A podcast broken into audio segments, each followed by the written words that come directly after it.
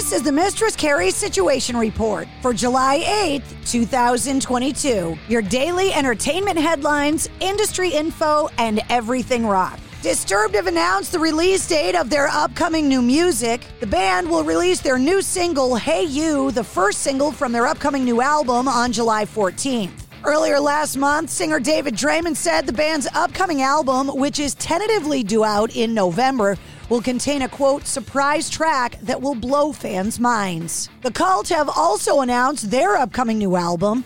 Their 11th studio album, Under the Midnight Sun, will be released on CD and vinyl and digitally on October 7th. The band just released the first single. It's called Give Me Mercy, and the official video can be seen online. There's also a limited edition box set that's being offered through the band's website, which includes the album on 180-gram limited edition gold vinyl in a gatefold jacket and a 22 by 22-inch bandana and a 9 by 11-inch 14-point matte-coated lithograph and a 12-inch slip mat. Ian Asbury said, "I am absolutely enamored with this piece of music Billy had written, and it perfectly fits these thoughts that I had been having about our culture's need to move past assumptions of duality. We need new language because words can't express where we're going," he said.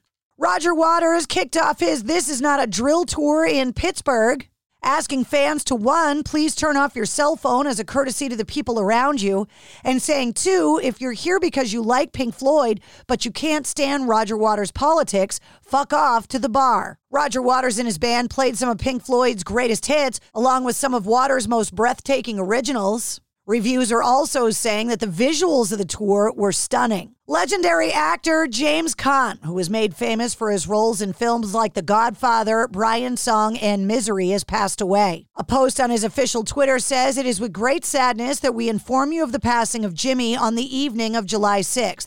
The family appreciates the outpouring of love and heartfelt condolences and asks that you continue to respect their privacy during this difficult time." James Caan also starred in films like Dick Tracy and Elf. He was born in the Bronx, son of Jewish immigrants from Germany. His father was a butcher. James Caan also played football at Michigan State University and was a fixture at the Playboy Mansion in the 70s and 80s. He has 5 children, including Scott, an actor himself who starred in Hawaii Five-0. James Caan was 82 years old. Following the Guns N' Roses cancellation of their Glasgow show in Scotland, frontman Axl Rose has addressed his health issues in a statement on his social media, saying, quote, "I'd like to thank everyone for their well wishes. It's greatly appreciated. We apologize for the inconvenience of postponing Glasgow. I've been following doctor's orders and getting rest and working with a vocal coach and sorting out our sound issues. Seems good so far. Thanks again for everyone's concern. At the end of the day, it's about giving you, the fans, the best of ourselves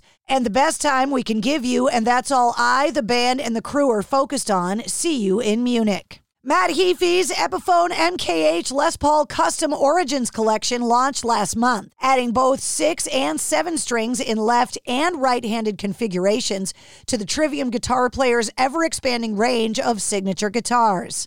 And in a new interview in Guitar World, Matt Heafy is already talking about discussions for new signature models, saying, quote, "There's talk of some MKH Kramers down the line, in theory in both 6 and 7 string setups, and even some headless Steinbergers."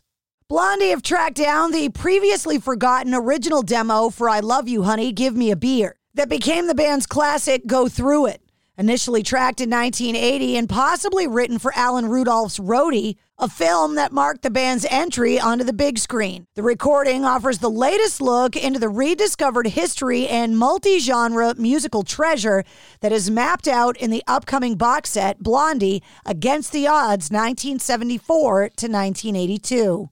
The box set is due out on August 26th, following 6 years of work and 2 decades that the material spent silently sitting in Chris Stein's Woodstock barn. It's been 4 years since Cameron Crowe first teased that an Almost Famous musical was coming. Now, Cameron Crowe is officially bringing his beloved film to Broadway, slated to open at Manhattan's Bernard B. Jacobs Theater on November 3rd. And that's your sit rep. For more details on all the stories, check the show notes of this podcast. And don't forget to hit subscribe so you don't miss anything. New full-length episodes come out every Wednesday. Episode 109, featuring Frank Bello from Anthrax, is available now.